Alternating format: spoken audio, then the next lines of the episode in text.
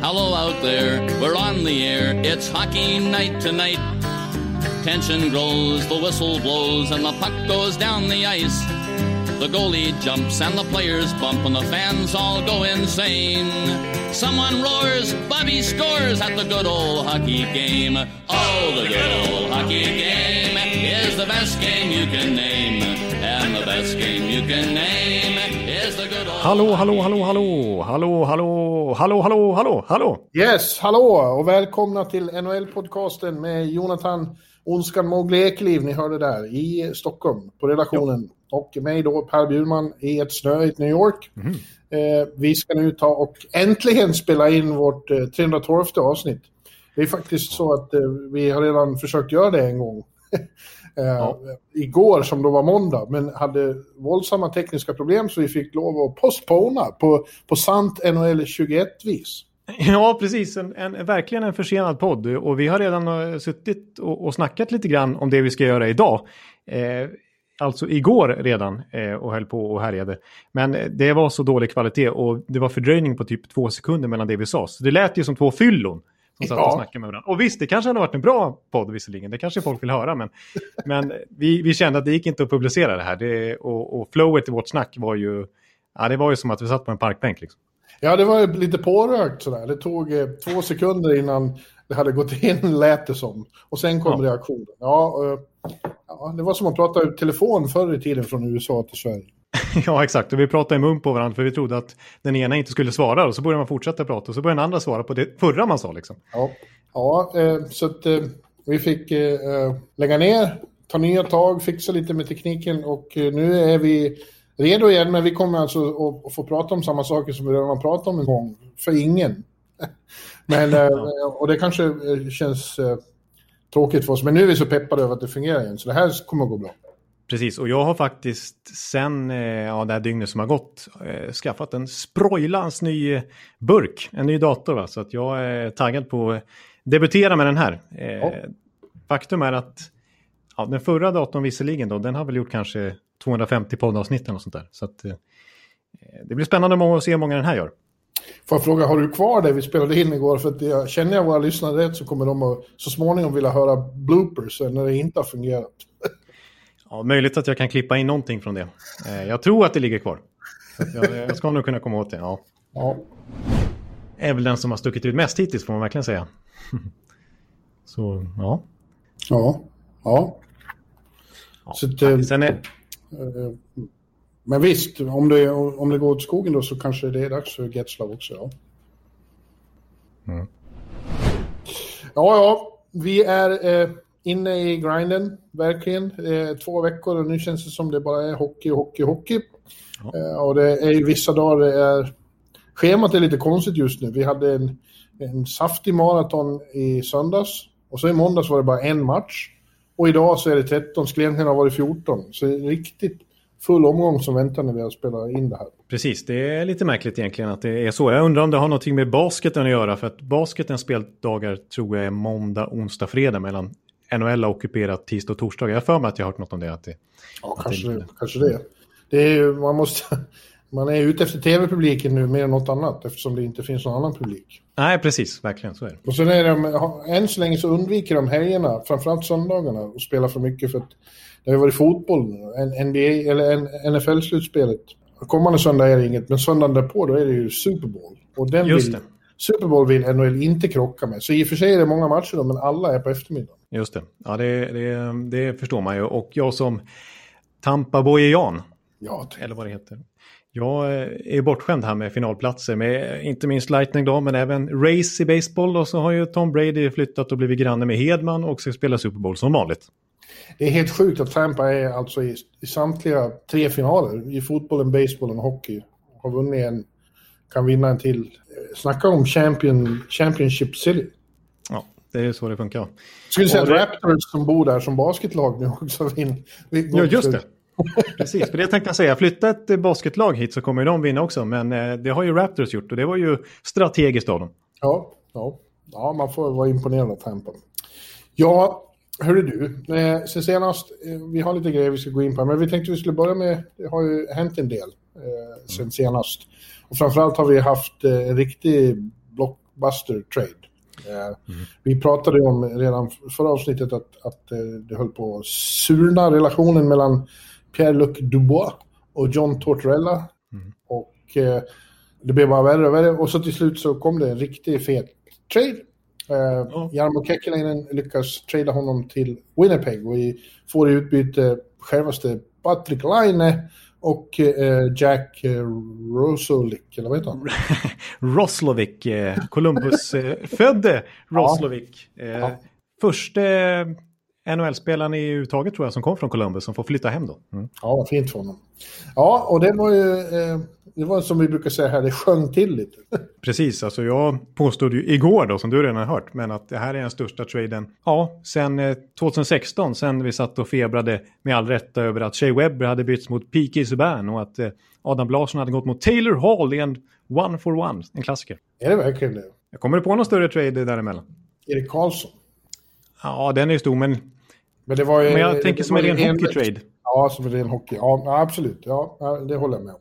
Och det som är lite speciellt vill jag säga här också, det är ju att apropå 2016 så gick ju Patrik Laine som nummer 2 och Dubois. Så jag gillade ditt uttal på Dubois. Dubois. Men du har en fas när du säger Dubois, för du sätter ju det.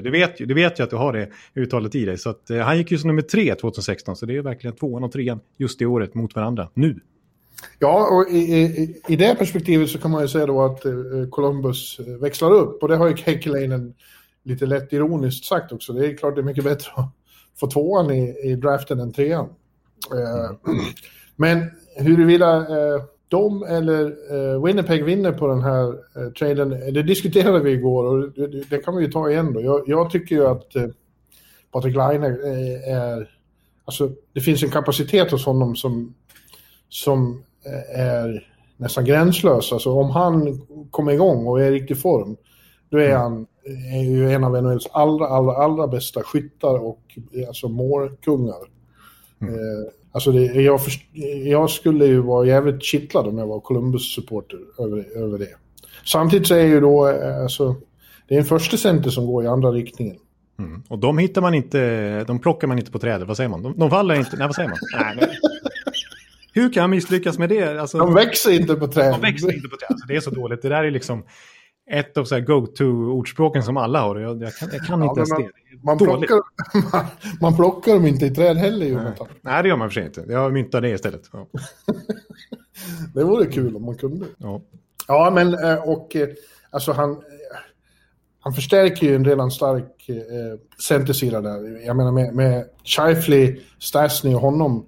Det är inte många som har 3 sådana centra i truppen. Jag kan alltså inte peka på någon. Nej, och jag skulle nästan vilja lägga till Adam Lowry som jag tycker har blivit en väldigt bra sån pålitlig middle six, bottom six center också. Så det är ju 4 kanoncentra. Och även om vi tar bort Stastny och leken kanske nästa år när hans kontrakt går ut. Så jag menar Dubois och Scheifele det kommande decenniet kanske om de lyckas förlänga Dubois kontrakt. Det är ju riktigt som vi säger one-two punch. Ja, det är absolut. Men ja, och jag vet ju, eftersom vi gjorde det här igår så vet jag att du har ju siffror där du kommer fram till att Dubois det är större värde i honom än i Laine. Ja, alltså i 5-mot-5 så är det utklassning till Dubois fördel, men sen man får ju räkna in PP också och där är det ju utklassning till Laines fördel. Och jag håller ju verkligen med dig om att Laines potential, den har ju inte levt upp till än och visst, det kanske inte Dubois har gjort heller, men det känns som att Laines tak är mycket högre om han kan få ordning på alla grejer och liksom figure it out på allvar liksom i NHL. Så, alltså, hans skott som du säger är ju på en extrem nivå. Jag skulle vilja säga att hans handledsskott i alla fall är ju bättre än Ovechkins. Alltså, det finns nog ingen som kan göra mål från så långt håll som Laine kan göra. Alltså, han kan ju skicka missiler från 15 meter upp i krysset liksom. Ja, det är ett väldigt originellt skott. Han skjuter på något sätt som ingen annan gör. Så man ser med blotta ögat att det här, han har en helt egen teknik. Brutal katapult. Och som Antiranta, kommer jag ihåg, nämnde någon gång när de sommartränade ihop att man ser inte. Det är så extremt maskerat. Det går så fort när han skjuter. Ja, det är sant det där du säger. Att han skjuter på långt håll på samma sätt som andra skjuter på nära håll. Det blir samma effekt. Ja, precis. Så att... Visst, jag tycker verkligen att Laine är något speciellt och kan fortfarande förstå naturligtvis att han gick före Dubois i draften. Men sen är det ju, om jag ska komma till de här Dubois-siffrorna i 5-5, så är det ju, jag menar, det jag pratade om då var ju till exempel en sån grej. Lite luddig statistik, men det finns mycket fog bakom det. Expected goals i 5-5, och där ligger ju Dubois under sin NHL-karriär på 54%, att det väntas göras klart fler mål framåt när han är på isen än bakåt. Medan i Laines fall är det ju faktiskt minus. Alltså han ligger på 44% i sin tur. Så att han är ju verkligen ingen playdriver i 5-5, utan han är ju en one-trick pony lite grann. Ja, det har man ju pratat om många gånger. Han är lite endimensionell, Laine.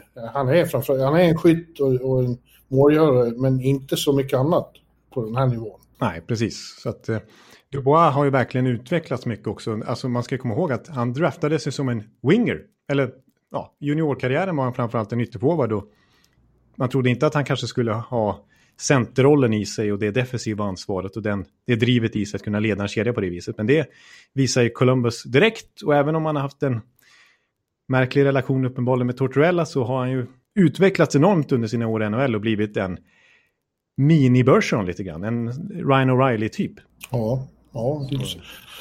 Ja, det är ju kittlande. Ingen av dem har ju börjat spela än och kan inte heller, för att Laine måste fixa visum till USA och sen karantän, och Dubois som är kanadensisk medborgare, han kommer ju in direkt till Kanada men måste sitta i karantän länge där uppe.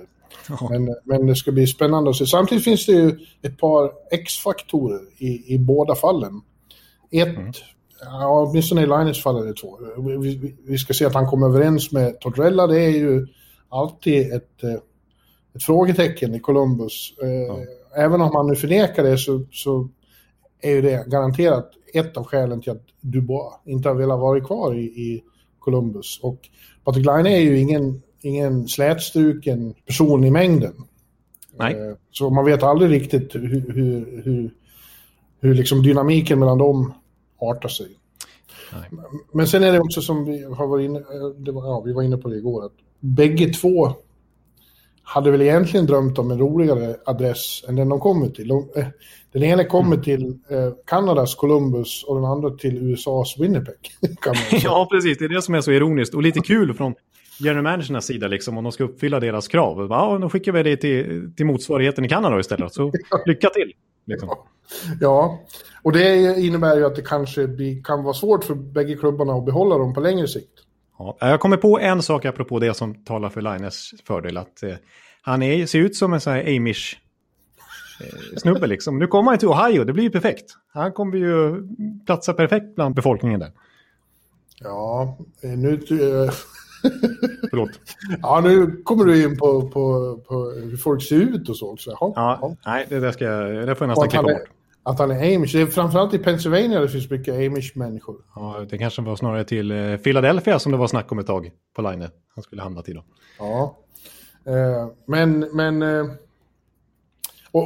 och Dubois, han vill ju som detta vackra efternamn, ni har förstått att jag tycker att det är Dubois. Han vill ju helst till Montreal, det är ju där han har hemma så att säga. Ja, precis, det kom ju Elliot Friedman har varit inne på det att ja, det var ju väldigt långt gångna diskussioner med Bergevin där och att ja, de kunde släppa Kotkaniemi i utbyte mot Dubois, men att Columbus och Kekäläinen där ville ha naturligtvis Nick Suzuki i så fall om de ska släppa sin första center. Och där, med tanke på Suzukis fantastiska start på den här säsongen, han har ju nästan slått rekord i Montreal, så var inte det på tal. Nej, det ska man, i det här läget ska man inte trada Suzuki mot Dubois. Nej, jag vill lägga till också att Kekäläinen har varit inne lite grann på intervjuer att den här dealen, vilket man kanske räknat ut själv visserligen, men att den här dealen med Winnipeg att få Laine då istället för Dubois och även Roslovic, den har legat på bordet länge, kanske ett halvår eller mer än så. Men att man har på båda sidor sonderat terrängen, kollat med andra klubbar, se om man kan få någonting bättre fram till nu. Och det blev ju akut i slut när Dubois och Tortorella inte ens kunde nästan se varandra i ögonen, höll jag på att säga. Men när Dubois faktiskt spelade så dåligt som han gjorde, så att han blev ju inte bänkad bara för att Tortorella var sur på honom. Han blev ju det rättmätigt för att han gav ju inte sitt yttersta. Det såg man ju när de zoomade in hans byten mot Tampa där i torsdags förra veckan. Ja.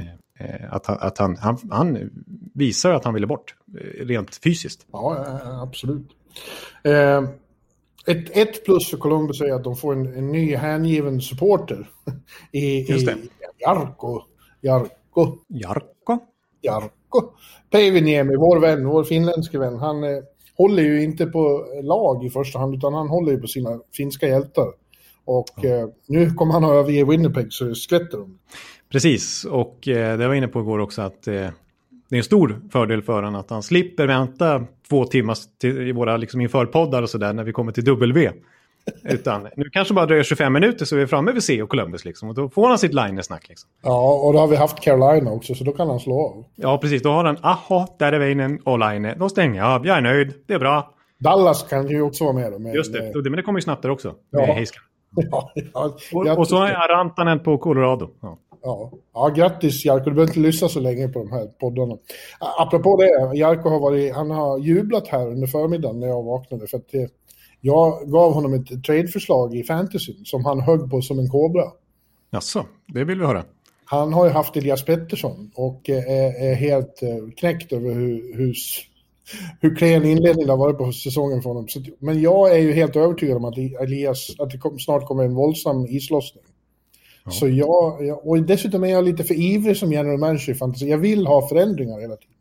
Det är en liten Rutherford som sitter där på New York Dolls kontor. Mm. Jag har väldigt svårt att bara sitta still. Alltså jag vill traila och jag vill ta från waivers hela tiden. Det är ju det som är kul. Ja, men det skulle vara livsfarligt att ha mig som GM för ett riktigt lag. Jag skulle förändra trupperna helt och hållet. Det känns som att vi två skulle vara varandras motpoler. Jag skulle vara lite så här Ron Francis och alldeles för seg och liksom ha mycket tålamod med prospects och inte förhastat och sådär. Nej, du är så försiktig. Ja, nej, men han fick utbyte vad jag gav. Han har ju en gång försökt själv. Han ville ha Ovechkin mot Elias Pettersson, men där gick gränsen. Men jag kom på att jag ville ha Elias, att han stod på gränsen till genombrott nu, så han fick Matt Barzal. Okej, ja men ja, visst, Barzal tror jag kan explodera lite ytterligare i år, men han är inte en sån nödvändigtvis en typisk fantasyspelare för att han skjuter till exempel inte så mycket. Ja, exakt. Så att den köper jag. Skulle nog föredra Elias Pettersson i fantasy än före Barzal. Bra. Men nu var det också som Jarko sa, han var väldigt glad över att slippa heja på Elias Pettersson också. Ja just det, han är ju inte blågul om man säger så. Nej, han är ju inte det. Kul. Är det något han inte tycker om så är det unga svenskar som blir hypade på det sättet. Nej, precis. Så att Nylander, Pettersson och så vidare, det står väldigt lågt i kurs. Men han har fortfarande Erik Karlsson i sitt lag. Men jag har börjat fråga lite där också. Han är sugen på att göra så med honom med. Okay. Ja, jag förväntar mig en trade nästa vecka då när vi snackar igen. Men du, apropå trader, det är väl inga som man vet är nära förestående nu, men det går alltid att spekulera om, Jonte. Ja, precis. För förra veckan då blev det till och med rubriken stora bytesaffärer på gång. Men då syftar vi på de här två spelarna separat. Men så visar sig att de blev ju bytte mot varandra helt enkelt. Ja. Jag säger en sak till där också som gör att jag lutar lite åt Winnipegs vinst i den här traden i nuläget innan vi kommer in på lite andra trader. Det är så typiskt mig så här, som tittar på lång sikt från Francis-stilen lite grann. Men att Winnipeg rent kontraktsmässigt, lönetagsmässigt har lite mer kontroll över Dubois nu, för att han har ju ytterligare ett år till på sitt kontrakt, men Laine går ju ut efter den här säsongen. Och så baseras hans nästa lön på vad hans nuvarande lön är nu, inte hans capita utan hans lön just den här säsongen, och det ligger på $7,5 miljoner, så att det är plus 10% ska det bli för att de ska kunna förlänga det kontraktet, och det kommer de väl att betala, men ja, det ska de lösa nu i sommar i alla fall, medan Dubois har de ju ett år till då med en capita bara 5 miljoner nästa år, så att, och han blir inte UFA förrän 2024 tidigast, och i Laines fall så är det 2023, så att rent lönetagsmatematiskt så alltså vill jag påstå att Winnipeg klarar sig lite bättre också. Ja, okej. Men du, om vi får spekulera lite då. Jag tycker det är väldigt roligt att gå in på hur fantasifulla de än är. Det finns ju några sajter som listar trade rumors. Det är alltid spännande. Ett namn som vi glömde när vi pratade här igår, för det var då det började hacka riktigt i den här sändningen. Ja. Är ju Keith Yandel ett intressant namn eftersom precis innan säsongen började så var det ju snack om att han skulle inte få spela. Florida ville bli av med honom. Sen kom han i och för sig in och gjorde succé om år och så direkt. Men nu är ett rykte att han är beredd att ge upp sin no-trading-klausul om Boston. Ja, just det. Är han Manchester United-kille kanske? Det har jag för mig att han är. Ja, han är väl det. Ofta brukar vara snack om att Jandel till Boston, att han själv vill det i alla fall. Ja, och de skulle ju behöva en profil till på backsidan nu när Chara och Krug har försvunnit. Ja, precis. Inte minst just en sån kanske PP-typ. Alltså att Jandel skulle gå rakt in där med Marchand och Pasternak när han är tillbaka och Bergeron. Liksom att, visst, jag tycker Gresslich som har tagit över den här rollen gjort det ganska bra hittills. Men han är ju lite Portmans Krug. Ja, så får man ändå säga. Det är inte riktigt samma kvalitet. Men om man behöver något så ja. Ja, det är för sig intressant. Men det är ju en fet capita och Boston ligger väl inte kanonbra till mot lönetaket. Så det måste ju skruvas lite där om det ska gå till. Men absolut, det känns inte som en klockren situation för han i Florida där när han faktiskt... Ja, även om han fick spela till slut så blev man ju satt verkligen åt sidan lite i frysboxen under kampen. Och agenter var ute och svingade och sa att ni försöker få min klient att häva sin no-trade-klausul. Det här är fulspel. Ja. Med den rösten. Hallå. Ja, nej, så det är väl relevant. De namnen som jag hade på min lista är ju lite tråkiga för att jag har ju listat massa kommande UFAs, vilket ju normalt sett är trade targets. Mm. Ja, i normala fall en sån kontraktsårssäsong. Och då blir det ju lite bekanta namn som att det var många som skrev ettårskontrakt här inför den här säsongen som blir helt enkelt UFAs även nästa free agent-period. Och det är ju till exempel Taylor Hall som ju... Ja, om inte Buffalo flyger här, vilket de inte gjort hittills. Nej. Då kanske det blir det där alternativet som vi pratade om redan då. Att Buffalo får skicka vidare honom igen. Men åtminstone får väldigt bra utbyte förmodligen. Ja, men det känns ju som att det var del av planen också när jag signade honom. Ja, precis. Det var en win-win. Ja. Och jag nämnde även igår Tyson Barrie. Som ju, vi ska ju inte dra för hastade slutsatser efter 2 veckor. Men... Som sagt, som jag sa till dig i alla fall, inte som sagt för lyssnarna, men Edmonton hade ju alltså det bästa powerplayet i NHL på 40 år förra säsongen. Bättre än alla Gretzky-upplagor av Edmonton. De låg på 29,5% förra säsongen och det är den högsta siffran alltså sen typ 78 Islanders någonstans. Så att, och då tänkte man ju att Barrie blir inringd av Connor McDavid, säger kom hit och spela i vårt PP, det blir kanon. Oskar Klevbom är skadad så vi behöver det. Han gör det, Barrie. Det är en ganska låg summa. Jag kallar ju ett av de bästa kontrakten som skrevs. Men hittills på 2 veckor så ligger Edmontons PP på 11%. Ja. Så att vi får se. Och Edmonton, om inte de lyfter, då kanske Barrie blir en sån där deadline acquisition någonstans. Ja, för Kleffi kommer ju tillbaka nästa säsong då. Förhoppningsvis. Mm. Adam Larsson är ett annat namn just i Edmonton. Som jag har sett vissa spekulationer om hans kontrakt går också ut. Han skulle kunna bli trade bait rätt så snart. Om jag menar, det finns ju potential hos Adam. Många klubbar som skulle vilja staga upp inför ett slutspel med honom. Precis, alltså han blir ju, jag vet inte om han har fyllt det, men han blir 29 år i år.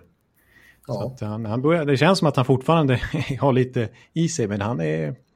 Ja, vi får se. Men jag håller med om att som en bottom pairing guy, att få in Adam Larsson som sin back 5 eller back 6 inför ett slutspel, det skulle nog de flesta lagen ta emot om man har råd med honom.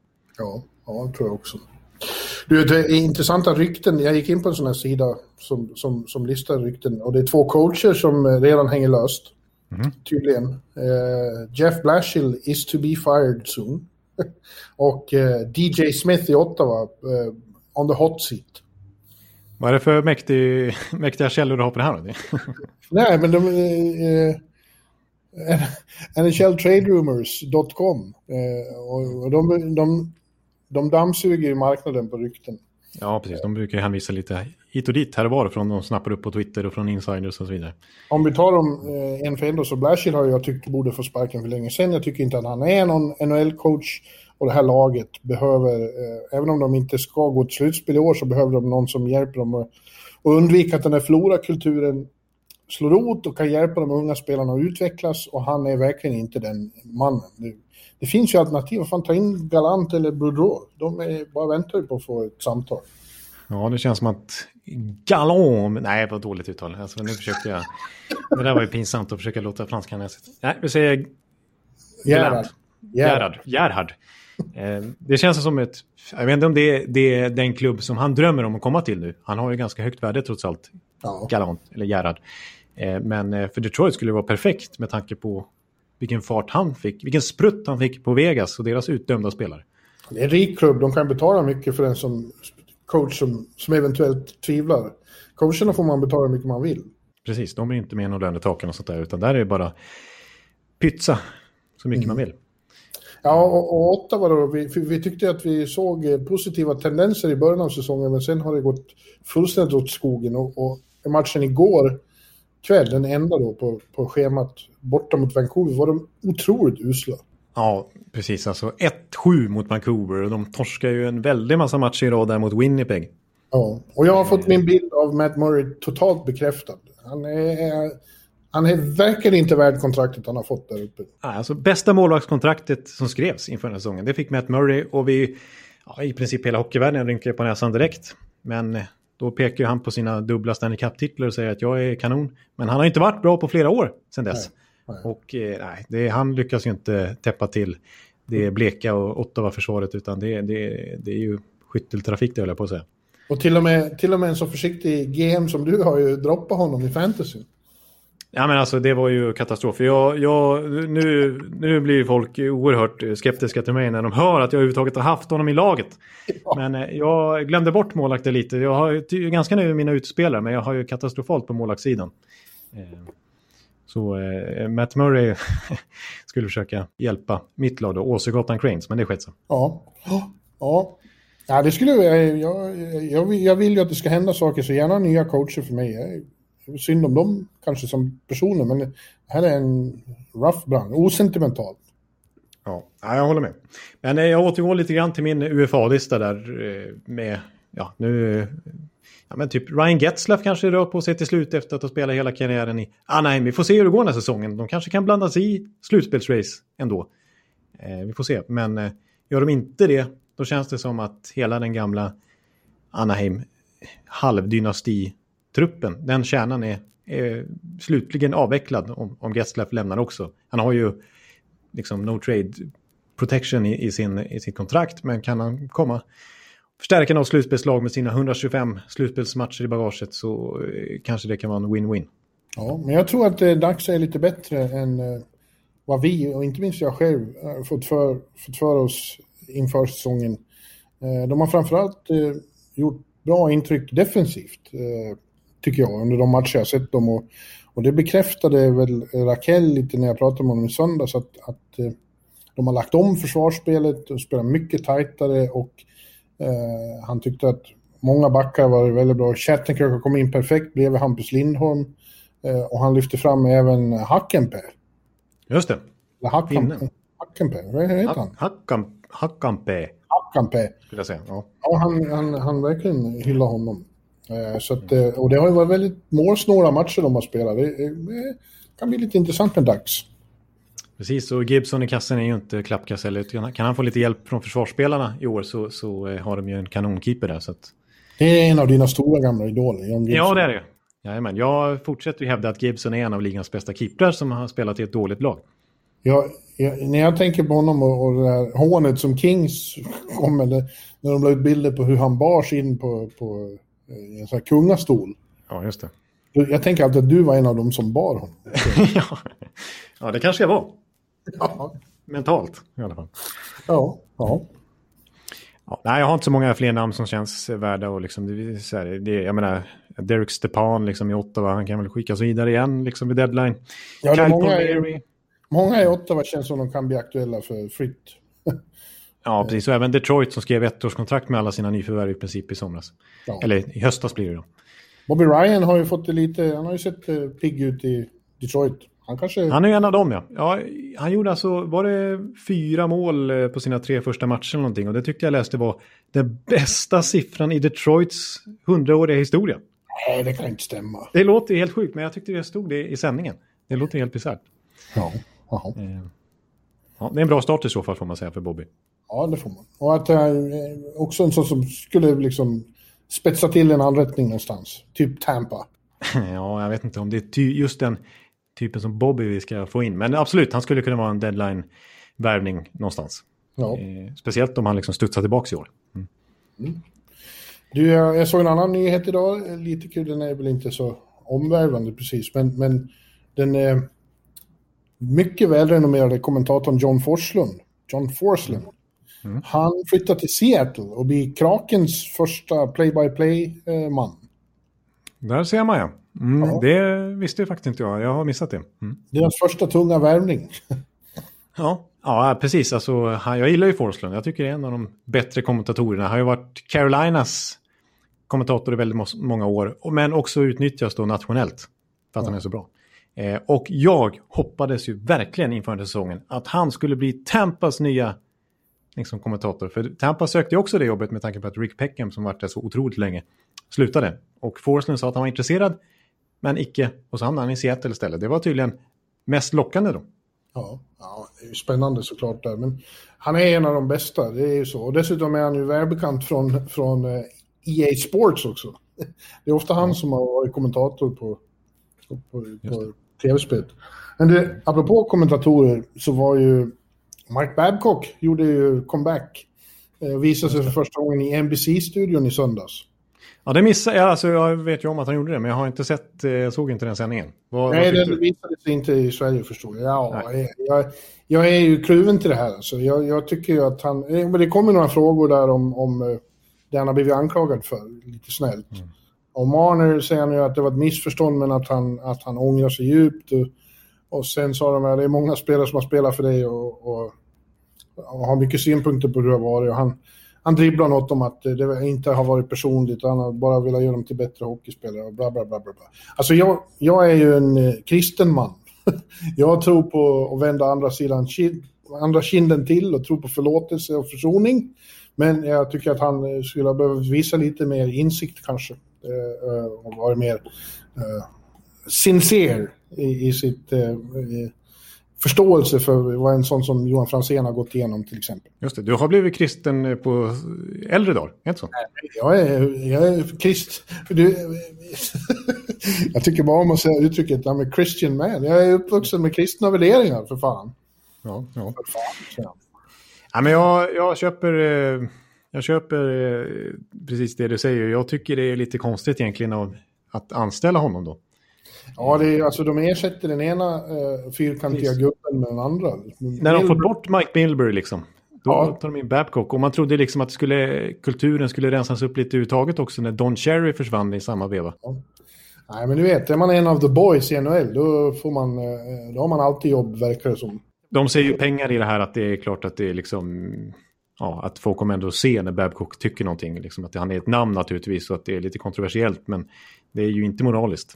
Han var ingen vidare heller. Han har aldrig gjort tv på det sättet förut och han visste inte vilka kameror han skulle titta i och så. Och verkar lite darrig. Men vi får se, man måste väl ge honom en chans också, antar jag. Och men man förväntar sig ju att den som leder i studion ska säga, du Mike, nu i periodplatsen, hur skulle du kränka spelarna nu för att få en bättre? Vilka skymfer och förolämpningar skulle du ta till? Ja, det är... Ja, jag tycker det är konstigt. Jag tycker det är fel av NBC. Tveklöst. Ja, det var många spelare som slog av tv. Tror jag att jag törs säga. Ja, inte minst Johan Franzén. Han, gudselov, såg väl inte det där visserligen, men ändå. Nej, men vad heter han nu? Mike Commodore slog. Ja, han slog verkligen av tv. Där har vi nog... Han slängde ut värsta fienden. Ja, han slänger nog ut tvn helt och hållet. Ja, precis. Den ligger någonstans på backen nu. Den är... Ja, vad har vi mer? Ska vi ta det vid huvudnumret? Vi får nämna Washington tycker jag också. Ja, just det. Det måste vi göra. Det har ju varit lite knas där för dem med covid-problem. Så till att fyra stjärnor, de fyra ryska stjärnorna är ju avstängda i 4 matcher för att ha brutit mot covid-protokollet. Under en resa här så umgicks de på rum utan masker ihop och det är inte tillåtet. Nej, och det var ju kraftigt agerande av NHL. Det är ju liksom, det är ändå kaptenen, det är självaste face of the franchise, en av de stora fixstjärnorna i hela NHL. Alex Ovechkin som är en av de som straffas, och jag menar vilket hårt slag på Washington, blev av med sin första keeper dessutom, och så jag menar Kuznetsov och Orlov är inga dåliga pjäser för dem heller. Nej, att, nej det är... och man kan ju då tycka att det var väldigt hårt av ligan. Det är inget våldsamt brott de har begått, men reglerna är reglerna och de måste hållas. Om det här ska fungera så måste det ju vara noga med de här covid-reglerna, och det var klantigt av dem, och jag pratade med Becky som det här ansvar. Det är en läxa för oss alla, inte bara för de här fyra som råkade hamna i det här nu, utan för alla. Vi är en läxa att ta till oss. Vi måste följa reglerna noga. Precis, och det skickar ju signaler till hela NHL, till alla andra lag och spelare också. Att vad som händer om man missköter sig. Och sen, visst, Ovechkin gick ut och bad om ursäkt, och alla har ju verkligen så här sagt, det lever ju lätt också att ta på sig delar av skulden liksom. Alla, vi måste förbättra oss och det här är inte okej, och vi tar straffet tveklöst sådär liksom. Men samtidigt gick ju Ovechkins fru ut på Instagram, både på ryska och på engelska, för det var ingen snack om vilket budskap hon ville få ut om att, jaha, logiken är tydligen att det är helt okej att kravmas på isen och hålla på i omklädningsrummet. Det där smittar inte, men på hotellrummet, där smittas corona. Så det är väldigt sarkastiskt liksom. Ja, jo, men det kan nog ha en poäng i, men det fortfarande är det så att reglerna är sådana nu, och då måste man förhålla sig till det. Ja, precis, och jag förstår lite grann som att på NHL också att nu San Jose än så länge inte fått komma hem. Till, liksom, och, sådär. Och i Kanada är det ju lockdowns lite här och där, så att man har fått dispens från regeringen att få hålla igång NHL liksom, så att då måste NHL utåt visa verkligen att man efterföljer sina regler, annars ser det inte alls bra ut mot de här myndigheterna och så vidare, utan man måste ju statuera exempel helt enkelt så att det blir trovärdigt. Helt korrekt, alldeles riktigt. Ja, men nu då, ska vi ta och titta på det vi har förberett oss för? Ja, precis. Vi har en liten specialare den här veckan, så att det tycker jag väl att vi... Igår, utan nu får vi prata sånt vi inte har pratat om redan. Ja, just det. Det här är faktiskt helt färskt material för oss båda. Det blir lite kul. Mm. Ja, vi ska ta ut... Vi har sagt att vi ska ta ut 5 spelare som på olika sätt har gjort intryck på oss. 5 per division.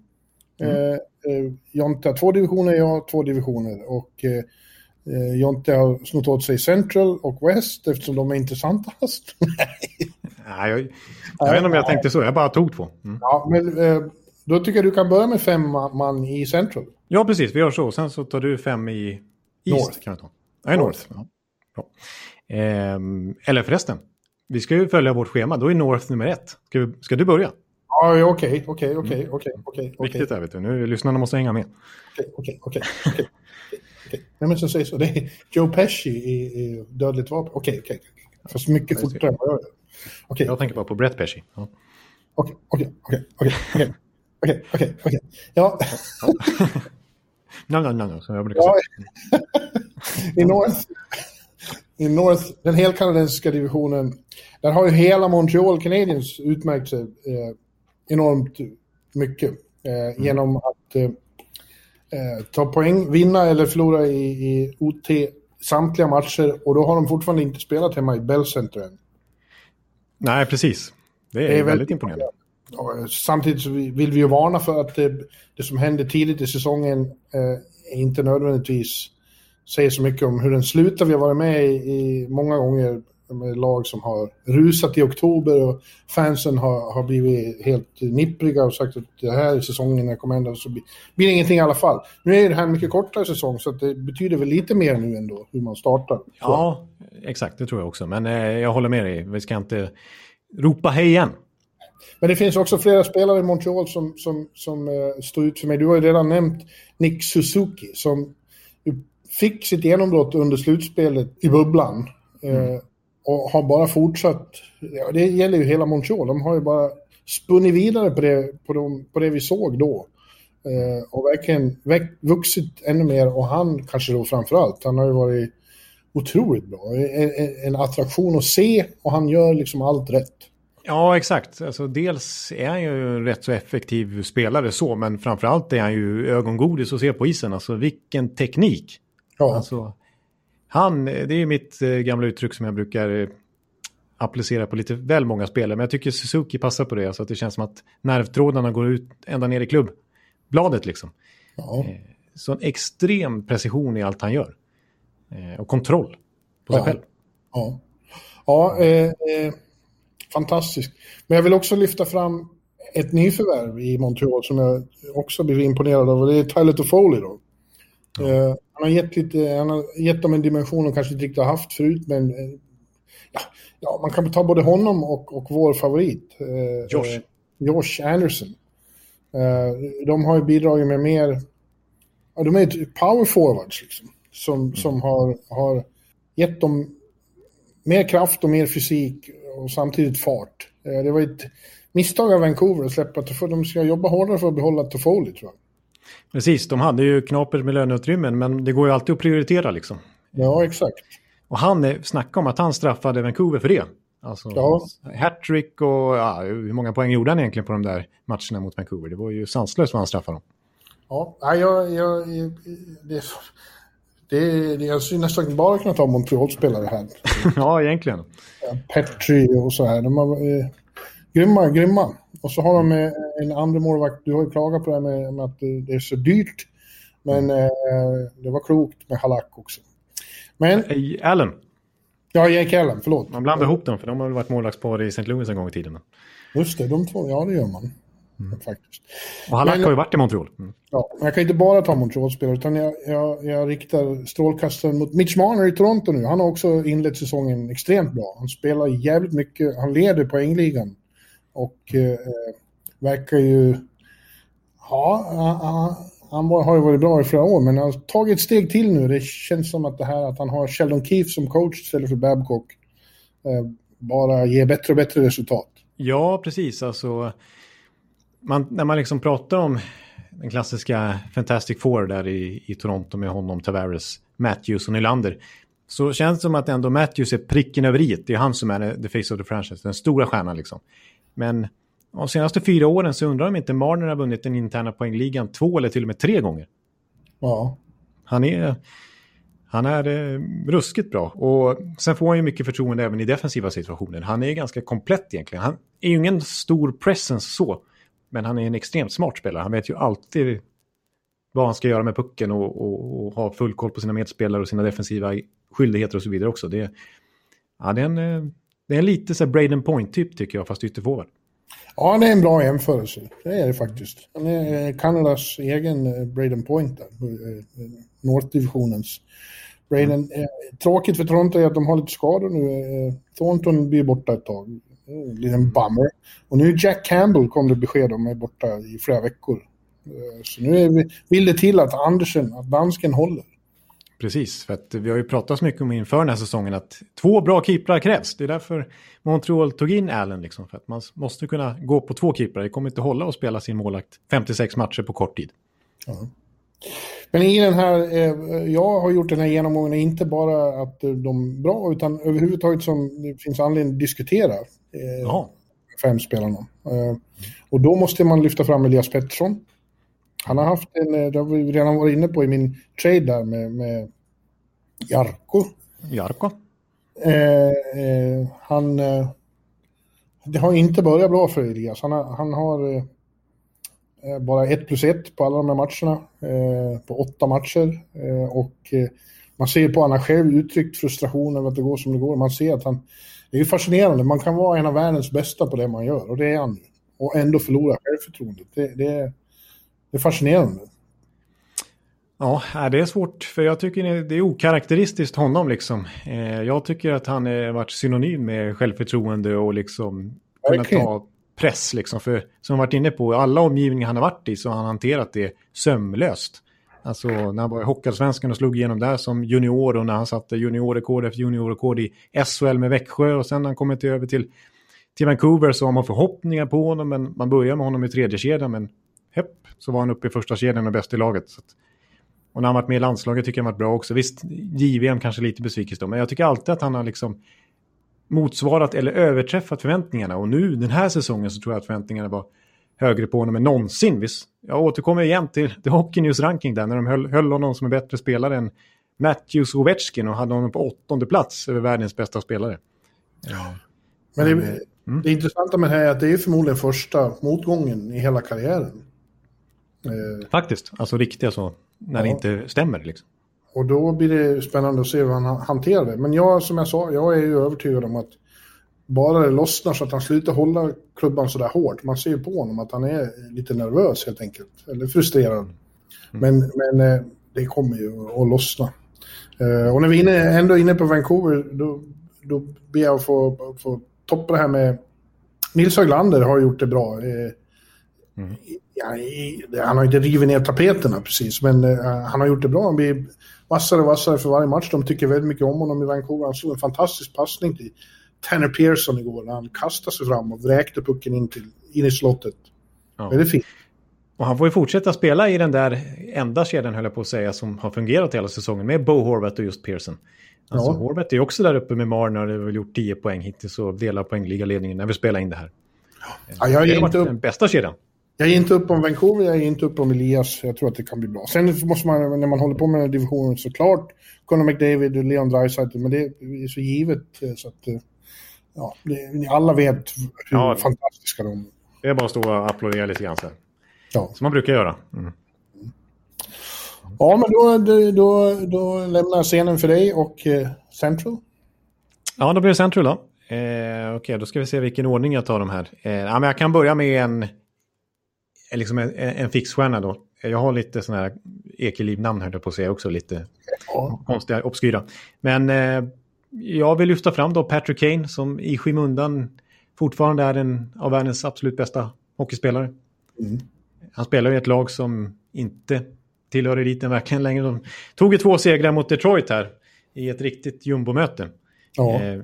Men det sa nog inte mycket. Det sa nog inte mycket, precis. Men jag tycker Patrick Kane såg bra ut de där Tampa-matchen också mot Florida. Och förra säsongen gjorde han alltså 84 poäng på 70 matcher och slutade väl så här 5-6 poängligan och ingen tog notis, eftersom att Chicago, ja, de gick ju faktiskt till slutspel till slut och gjorde bra ifrån sig i bubblan, men ja, man har glömt bort lite att Kane är fortfarande otroligt bra. Vilken kreativitet. Liksom. Ja. Han är verkligen en av de stora. Och han är ju också den där typen som han har en kroppskonstitution som gör att han åldras långsammare än andra. Han kommer inte bli gammal. Liksom. Nej, precis. Jag vet, alltså, året innan, alltså om vi backar 2 år bak i tiden och Kutjerov gjorde 128 poäng och McDavid var väl uppe på 116 och sånt där. Då glömmer man bort att Patrick Kane gjorde 110 poäng den säsongen. Så han fullkomligt öser in poäng fortfarande trots att han får sämre och sämre omgivning. Men sen tar jag en gammal first overall pick, och då tar jag från Tampa Bay Steven Stamkos faktiskt. Ja, jag hör, de spelar så lite Tampa som man tycker man. Så jag har inte fått några grepp. Det är lite synd om Tampa och Florida som inte har begått några fel själva. De stöter på lag som måste ställa in sina matcher. Ja, precis. Carolina framförallt nu då. De har ju får inte spela ikväll heller. Nej, precis. Ja. Nej, men och det skulle varit mot just Tampa. Men menar du att Stammer har steppat upp i Kucherovs frånvaro och gjort den mindre kännbar? Ja, han står ju på 6 poäng på 4 matcher hittills. Han säger själv, jag var ju orolig nu, alltså hur det skulle gå med Stamkos egentligen den här säsongen med tanke på all skadefrånvaro förra säsongen, slutet på den säsongen och sen så i bubblan då där det bara blev en period. Och liksom det pratades om att står hans karriär på spel lite grann? Kommer han någonsin få ordning på de här magmuskelproblemen som han haft? Men han själv säger nu att han är i sin bästa form på väldigt, väldigt länge. Att det känns bra igen liksom, det känns som det ska göra. Och jag tycker han spelar med så här pondus och det känns som att han inte har missat någonting riktigt. Alltså de här Chicago-matcherna som man då inte ska dra för stora slutsatser av. Han flög ju fram på isen och han har ju faktiskt gjort 6 poäng på 4 matcher som de har spelat. Och jag tycker han har varit Tampas bästa spelare. Ja, kul. Ja, det tycker jag har varit kul att se att liksom att det... Nej, det är gamla Stamkos som är tillbaka. Yes. Sen tar jag en gammal Tampa-spelare då, men som jag tycker har gjort det väldigt bra och ser ut att bli en ny Jonathan Marchessault. Det vågar jag säga efter bara 2 matcher som Florida har spelat. Men Carter Verhaeghe vill jag ändå nämna på 2 matcher bara då, för Florida. Men har ju fått spela i första kedjan från liksom fjärde kedjan i Tampa till första kedjan med Barkov i Florida och spela 18-19 minuter i de här första matcherna. Och... Ja, gjort 3 poäng, 2 mål, 2 stolpskott därutöver. Kanske varit Floridas mest liksom, initiativrika spelare och verkar verkligen ha njutit av förtroendet. Mm. Alltså äntligen få chansen på allvar i NHL. De har ju bara spelat 2 matcher som du säger, men i de 2 matcherna så gjorde Florida väldigt bra intryck tycker jag. Och jag skulle vilja framhålla Patrik Hörnqvist där också. Han har gjort 3 mål på bara 2 matcher och sett ut att... Ja, men som vi förutspådde. Han har kommit in med en dimension de inte har haft där med sin passion och sin närvaro framför kassen. Han är ju fortfarande en av de allra bästa där. Ja, absolut. Jag skulle kunna nämna honom också, men jag vill säga det med... Jag tror att Quinn vill älska Bengen. Ja, precis. Ja, vi har ju sagt att det är en perfekt fit, har vi varit inne på mycket här inför säsongen. Mm. Men ja, jag säger som sagt Overhage idag, så poängligavinnare i AHL för 2 år sedan, så att han har ju mycket, och det är typiskt en Tampa-spelare som... Ja visst, typiskt Tampa, det är Tampas förtjänst det här egentligen, eller hur? Ja, men samma sak med Marchessault, som ju Tampa liksom otroligt bra i AHL, men så fanns det inte riktigt plats i Tampas truppen fast man visste att han förtjänade mer förtroende, och så får han till slut komma iväg och explodera i Florida hans fall, och sen nu i Vegas då, men vi kommer få prata mer om Verhage. Det är ett svåruttalat namn som fler och fler personer kommer lära sig. Mm. Verhage, ja. Det är tur inte du gjorde North. Då hade vi fått någon utläggning om Braden Coburn också. Nej, det kan jag försäkra om. Att, där har jag inte samma hype. Ja, men jag tar 2 spelare till. Jag kan ta i Columbus då, så tar jag... Jag hade kunnat ta kanske Alexandre Texier. Förlåt. Men jag släpper det och liksom okommenterat så väljer jag istället Oliver Björkstrand. Ja. Mm. Från Dronningens by. Ja, precis. Dansken som Tortorella har fått pli på. Nej, men han har ju varit en sån spelare man har trott lite på ganska länge. Tror du danskarna ger dig lika gott betyg som ditt norska broderfolk? Nej, jag är nog nere på 1 av 10 tyvärr. Ja. Men han har väl... figure it out lite grann nu i NHL, Björkstrand, och blivit en mer komplett spelare, och då får man ju Tortorellas förtroende också, så att han har ju varit uppe på ganska mycket minuter hittills och är väl uppe på typ 1 poäng per match efter de första 6 sådär, och har ju också ett ruskigt skott. Mm. Så Björkstrand håller på att bli en toppspelare, och så en till spelare i Central då, jag ska väl rappa på lite grann nu, men då säger jag också, alltså, då kollar jag på Dallas som också spelar lite här, och visst, jag kanske borde nämna Pavelski som det ser ut som att han fortfarande spelar Stanley Cup-final, för han har ju gjort 7 poäng på 2 matcher. De har ju verkligen varit spelsugna Dallas och krossat Nashville i de här 2 matcherna. Men jag väljer istället att tro att vi får se ett genombrott av Dennis Gurianov den här säsongen. Ja. 2 mål. Ja, han gjorde mål i båda matcherna, första matcherna. Gjorde ju faktiskt 17 poäng i slutspelsbubblan, Dennis Gurianov. Det var ju några som verkligen kom upp på en ny nivå där. Det var ju lika med Kiviranta, och det var nästan ännu mer oväntat. Precis, och 20 mål som han gjorde i förra grundserien i ett Dallas som hade svårt att göra mål var faktiskt bäst i laget. Det var bättre än Pavelski och bättre än Benn och bättre än Seguin och Radulov och sådär. I år så kommer han få ta ännu större ansvar, för Seguin är ju skadad nu. Benn är också skadad. Ja. Så att Gurianov är ju liksom, han är en av deras absolut viktigaste spelare framåt nu, och har ju hittills redan börjat liksom smacka in kassar. Så att jag tror Gurianov... Ja, i år kommer han också bli en sån här, alltså ett namn som folk pratar om. Ja. Jag tycker du är lite för njugg mot svenskar. Du vill inte nämna svenskar igen. Jag tycker Filip Forsberg förtjänar ett omnämnande här. Nashville har verkligen varit upp och ner och gjorde en riktig plattmatch där när de fick stryk mot där. Men Filip har ju han skjuter med skarp ammunition i år. Är uppe i 4 mål på 5 matcher. Han har sett riktigt vass ut till skillnad från många andra i laget. Ja, Nashville är jag inte så imponerad av, men jag håller med. Men du kan väl ge Filip ett... Absolut, men däremot att Filip Forsberg har öppnat säsongen starkt, det köper jag rakt av. Ja, härligt. Men då är det is då. Ja. Och apropå svenska så börjar jag faktiskt med ett svenskt namn här och säger Nicklas Bäckström, för att som sagt, det har varit 2 matcher nu där de har saknat...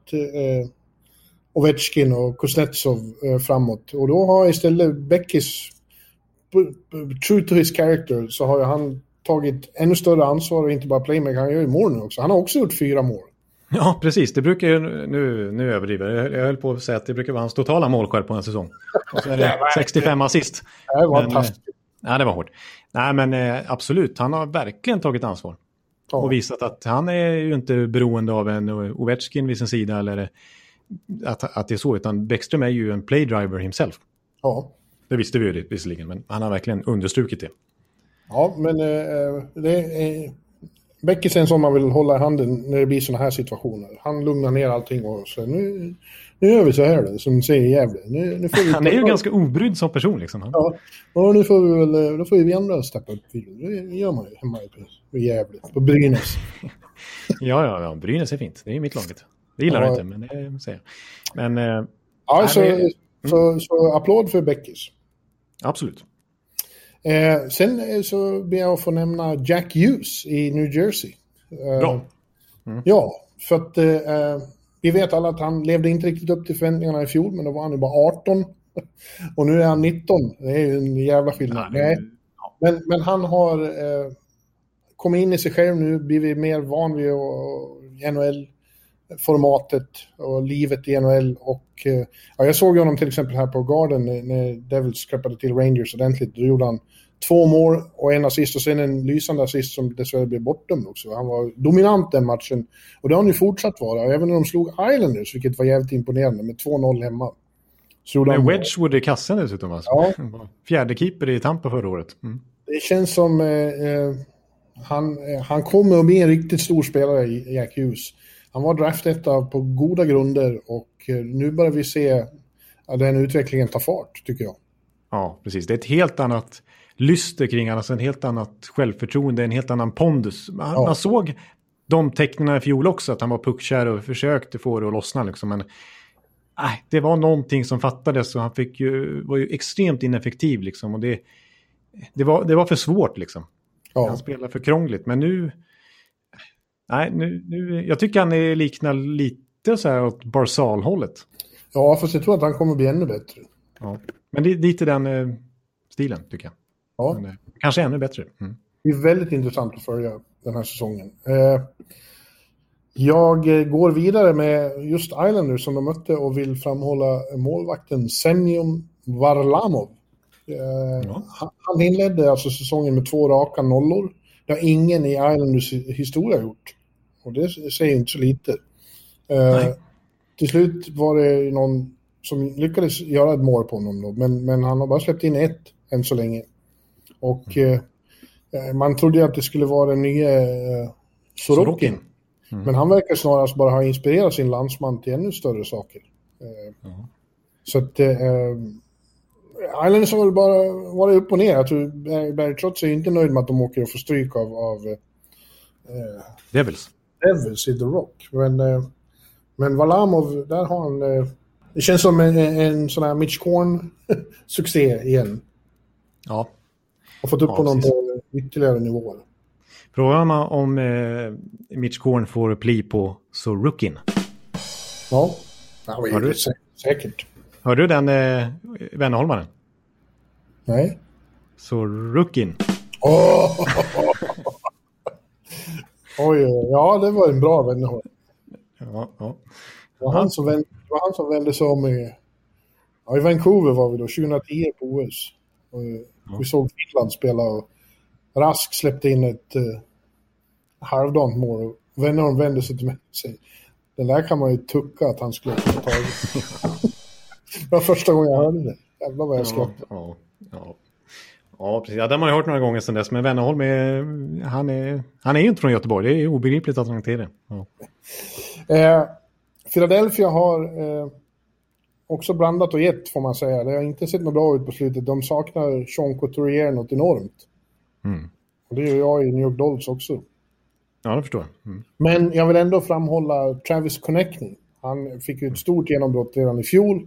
Men han kommer bli ännu bättre i år. Jag tror att när vi den här säsongen läggs till handlingarna så kommer TC att räknas som en av NHLs allra bästa. Han har framförallt ett målsinne som är helt fineman. Han är giftig som fan. Precis, alltså han har den här killerinstinkten. Ja.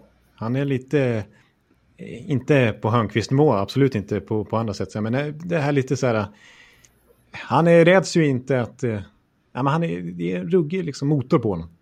Ja. Jag var besviken på honom i slutspelet. Han gjorde ju knappt ett mål då. Men, var du besviken? Ja, jag var besviken. Ja. Jag var så. Men vilket genombrott i fjol. Han vann ju faktiskt interna poängligan då i Flyers. Och han ser ut att göra det igen. Kanske med ännu större marginal, vem vet. Och nu kommer ett väldigt oväntat namn tycker jag själv. En person jag aldrig trodde jag skulle ta upp i sådana här sammanhang. Men jag tar Jared McCann i Pittsburgh. Det var det värsta. Mm. Ja. För att Pittsburgh går ju riktigt bra faktiskt. De tar ju poäng här och där och lyckas hålla sig rätt högt upp i tabellen. Och det beror inte så mycket på att Superstars har levererat. Crosby har varit helt okej, men Malkin är ju fortfarande under isen. Det är istället den här tredje kedjan som McCann bildar med Bluger och Tanev som har räddat dem flera kvällar i rad och sett väldigt vassa ut för att vara en tredje kedja framförallt. Och han leder väl den lite ute på sin kant, McCann. Mm. Ja, just det. Han som har studsat runt i lite olika klubbar var ett första rundaval för Vancouver från början. Och så var han i Florida och så halkade han med Bjugstad-trade till Pittsburgh. Och så liksom nu så börjar det lossna. Ja. Också en ganska smart spelare egentligen. Han har väl kanske ingen sån här tydlig styrka utan det är bara att han är allmänt bra liksom. Ja. Ja, nej. Applåder där. Ja, de tände till efter din krönika, vet du. Ja, de läste den och blev sura. Precis som andra läsare när de fick massa mejl. Mm. Ja. Det får man stå. Ja, men du, då har vi bara West kvar och några broccoli-pajens favoriter. Ja, jag ska försöka ta lite snabbare här nu då. Men jag börjar med Anze Kopitar. Jag tänkte just på honom. Hoppas han har tagit Anze. För att, han är symbol för ett Los Angeles som ser mycket bättre ut än vad jag hade trott. Ja, det anser jag också. Nej, jag ska sluta. Jag har ingen koppling till Göteborg överhuvudtaget så jag kan inte det där. Men ja, nej, absolut. Alltså, LA Kings har ju fått en ganska bra start och jag hypar ju dem lite inför säsongen också. Jag tror inte så mycket på dem i längden men att de är ju verkligen ingen slagpåse. Nej, de är bättre än i fjol. Mm. Och underliggande siffrorna var bra redan då och Todd McLellan är en bra coach och Anze Kopitar är ju också lite som Patrick Kane fast i ännu högre utsträckning vill jag säga bortglömd. Det är ju Bergeron's gamla antagonist om Selke Trophy-priset liksom. Ja. Där har du ju verkligen en härförare och någon att titta på om du vill utvecklas som hockeyspelare i alla tre zoner för att han är ju enormt ansvarstagande, spelar enormt mycket och är väl den största anledningen till att LA Kings liksom inte totalt av bottom out. Det har de väl gjort visserligen senaste åren. Men han är ju...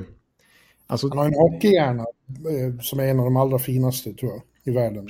Precis. Kollar man på förra säsongen till exempel. Han kom ändå upp i 62 poäng. Och visst, det leder ju inte till några rubriker. För det genererar en 30:e plats totalt i poängligan. Och det är liksom... Ja, det är väl inte sådär anmärkningsvärt. Men det är ändå 19 poäng fler än någon annan LA Kings-spelare förra året. Så att han drar ju verkligen det där laget med... en helt annan omgivning än vad till exempel då antagonisten Bergeron har i Boston liksom. Ja. Så att han är ju fortfarande en världsklassspelare och ja, när vi spelar in det här så är han ju en av alla spelare som har gjort 10 poäng och därmed delar poängligaledningen. Ja, jag skulle vilja samtidigt nämna Adrian Kempe. Ja. Det har ju varit kul att både Elias Andersson och Grundström har gjort mål och sett fina ut när de har spelat. Men Adrian Kempe har ju varit ett riktigt utropstecken. Några av målen har blivit bortdömda dessvärre. Eller de har tagits ifrån honom. Men han har ju varit inblandad och det här måste ju ses som hans bästa säsongstart i NHL-karriären. Precis, och Todd McLellan har ju sagt att jag tycker han ser bra ut i år och vill ge honom chansen med Kopitar i första kedjan och petat ner Dustin Brown. Ja, det är ju det också. Är man en hyggligt begåvad spelare och får lira med en sån som Kopitar, då blir man ju bra. Precis, så att ja. Nej, det var länge sedan vi pratade om Kempe liksom, men det kanske är dags för honom nu när han har uppenbarligen förtjänat McLellans förtroende och får spela med en av ligans bästa centrar. Jag pratade med honom häromdagen. Det har inte varit så ofta man har liksom haft anledning att ringa honom, men det var jävligt trevligt. Han är rolig att prata med, han har mycket att säga om hockey. Kul att det liksom händer. Ja, men en annan attraktion den här säsongen har ju, som vi har pratat mycket om, som måste nämnas, det är ju Kirill Kaprizov. Det var väl framförallt första veckan där när han blev first star of the week enligt NHL som det gnistrade. Mm. Sen har det inte trillat in lika mycket poäng, men han står fortfarande på 6 poäng på 6 matcher när vi spelar in det här, och det är ju inte brist på highlights-klipp på grejer han gör, även sånt som inte renderar i poäng. Alltså vilken teknik och vilken kreativitet, vilken pondus, vilken... Alltså just det här med att han är någon slags Panarin, Tarasenko, Svechnikov, Ovechkin vad ska jag säga, kombination. Han är ju liksom en 91 kilos pjäs och samtidigt snabb och rörlig som en Panarin. Och lite det här, eller som Panarin var. Panarin och Mika har inte inlett säsongen så bra i Rangers. De har långt kvar till fjolårsformen, de två. Det är ett av problemen för Rangers, för att nu skjuta in den parentesen. Ja, men det är relevant. Nej, men så att vi får se. Men Kaprizov som sagt tappat lite nu på slut. Men det är ju det är som var sagt hela tiden, att där har äntligen Minnesota en fixstjärna och han har hållit vad man... Ja, all hype är ju, verkar ju... Lätt den mest sevärde i Minnesota sen Gabricks ungdom. Ja. Gabby, hej! Vad blir det? Kaprizovs... Ja, jag kommer inte på det på raka, men jag lovar, jag ska komma upp med något. Jag tycker Minnesota överhuvudtaget har motsvarat de här rätt så högre förväntningarna vi har på dem i år. Återigen så kommer jag dra dem med mina svenskar. Jag skulle vilja ge en shoutout till Joel Eriksson Ek. Som går från klarhet till klarhet. Och jag tror är väldigt viktig i det där laget. Kanske den jämnaste, bästa centern hittills i laget faktiskt. Ja. Mm. Och de älskar honom, att han är ju så grisig typ som man aldrig blir av med. Nej, precis. Han är ju, just det, var inte det The Athletic när han utsågs till den jobb, det är så här, jag kommer inte ihåg exakt vad definitionen var, men av motståndarna utsågs han till typ den jobbigaste spelaren, eller så här. Ja, de sa ju det, spelarna själva i laget. Det räcker att se hans ansikte så blir man irriterad. Ja, så var det. Just det, så. Nu, exakt, det var så det var. Då bara titta på honom och så ser han, så blir man ju sur. Han har någon uppsyn som gör att man blir liksom irriterad. Ja, det är ju ett speciellt omdöme. Mm. Ja, men sen har jag faktiskt nämnt Connor Garland i Arizona. Jaha. Det kanske var lite oväntat. Och alltså, ju 6 poäng på 6 matcher. Men jag tycker hans historia är lite intressant. Det var därför jag tog han. Börjat bra den här säsongen. Men det är ju en sån underdog som har fått kämpa i uppförsbacke hela karriären, draftades som överårig och sen 2 fulla AHL-säsonger innan han ens fick göra NHL-debut. Men nu är han ju given i Carolina och en av deras bättre målskyttar och liksom viktigaste spelare offensivt, och verkligen etablerat sig i NHL och blivit så bra. Och där vet jag att hans siffror var ju väldigt imponerande i QMJHL, juniorligan i Quebec. Alltså han vann ju faktiskt poängligan där minst ett år.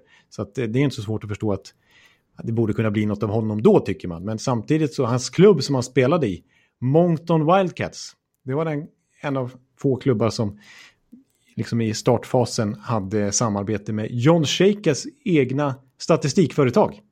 Ja. Så John Chayka hade ju full koll på Connor Garland då. Och samma sommar som John Chayka tog över, eller han blev väl inte general manager, men han klev in som assisterande och blev en del av Arizona Coyotes.